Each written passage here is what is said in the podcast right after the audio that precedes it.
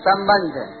पूर्व श्लोक में अपना उदाहरण देकर, अब आगे के पंद्रहवें श्लोक में भगवान मुमुक्षु पुरुषों का उदाहरण देते हुए अर्जुन को निष्काम भाव पूर्वक अपना कर्तव्य कर्म करने की आज्ञा देते हैं।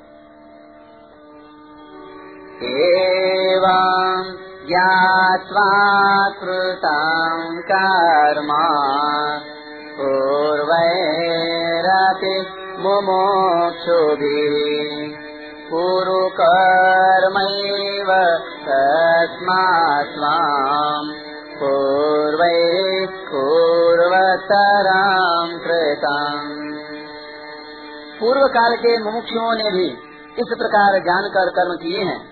इसलिए तू भी पूर्वजों के द्वारा सदा से किए जाने वाले कर्मों को ही उन्हीं की तरह कर। व्याख्या। नवे श्लोक में भगवान ने अपने कर्मों की दिव्यता का जो प्रसंग आरंभ किया था, उसका यहाँ उपसंहार करते हैं। एवं ज्ञातवा कृतम कर्म पूर्व पूर्वरति मुमुक्षु भी अर्जुन मुमुक्षु थे, अर्थात अपना कल्याण चाहते थे, परंतु युद्ध रूप से प्राप्त अपने कर्तव्य कर्म को करने में उन्हें अपना कल्याण नहीं देखता। प्रत्युत वे उसको घोर कर्म समझकर उसका त्याग करना चाहते हैं। इसलिए भगवान अर्जुन को पूर्व काल के मुमुक्षु पुरुषों का उदाहरण देते हैं कि उन्होंने भी अपने अपने कर्तव्य कर्मों का पालन करके कल्याण की प्राप्ति की है। इसलिए तुम्हें भी उनकी तरह अपने कर्तव्य का पालन करना चाहिए। तीसरे अध्याय के बीसवें श्लोक में जनक आदि का उदाहरण देकर तथा इसी चौथे अध्याय के पहले दूसरे श्लोकों में विवस्वान, मनु, इक्ष्वाकु आदि का उदाहरण देकर भगवान ने जो बात कही थी, वही बात इस श्लोक में भी कह रहे हैं। शास्त्रों में ऐसी प्रसिद्धि है कि मुमुक्षा जागृत होने पर कर्मों का स्वरूप से त्याग कर देना चाहिए, क्योंकि मुमुक्षा के बाद मनुष्य कर्म का अधिकारी नहीं होता। प्रत्युत ज्ञान का अधिकारी हो जाता है। इस पर एक टिप्पणी। तावत् कर्माणि कुर्वीत, न निर्विद्येत यावता। मत्कथा श्रवणादौ वा, श्रद्धा यावन्न जायते। तभी तक कर्म करने चाहिए, जब तक वैराग्य न हो जाए। अथवा, जब तक मेरी, भगवान की कथा के श्रवण आदि में श्रद्धा उत्पन्न न हो जाए। परंतु यहाँ भगवान कहते हैं कि मुमुक्षुओं ने भी कर्मयोग का तत्व जानकर कर्म किए हैं। इसलिए मुमुक्षा जागृत होने पर भी अपने कर्तव्य कर्मों का त्याग नहीं करना चाहिए।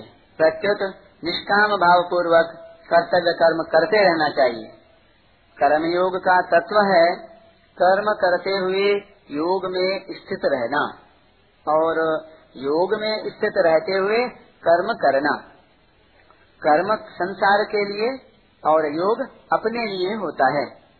कर्मों को करना और न करना दोनों अवस्थाएँ हैं। अतः प्रवृत्ति और निवृत्ति, अर्थात कर्म करना और कर्म न करना, दोनों ही प्रवृत्ति है। यानी कर्म करना है। प्रवृत्ति और निवृत्ति दोनों से ऊँचा उठ जाना योग है, जो पूर्ण निवृत्ति है।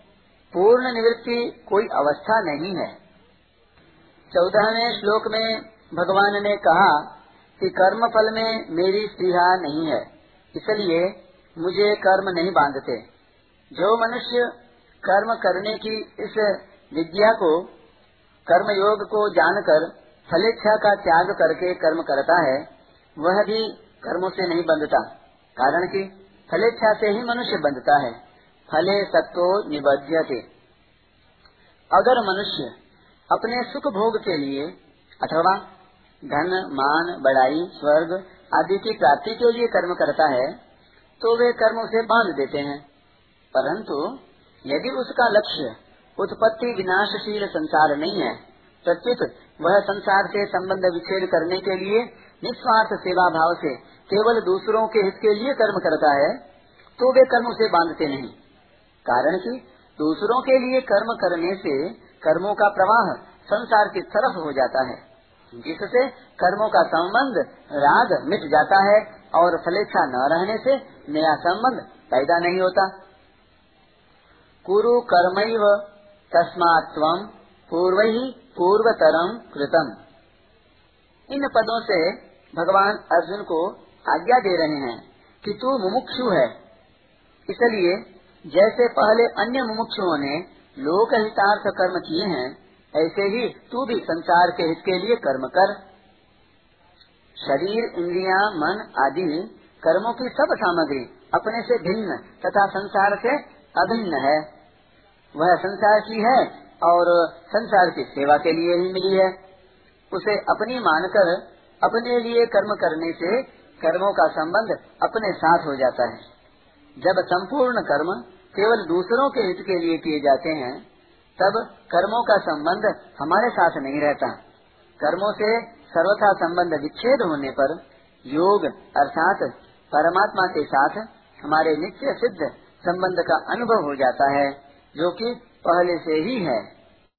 परिशिष्ट भाव तेरहवें, चौदहवें श्लोकों में भगवान ने बताया कि कर्तृत्वाभिमान और फलेच्छा से रहित होकर सृष्टि रचना आदि कर्म करने के कारण वे कर्म मुझे नहीं बांधते।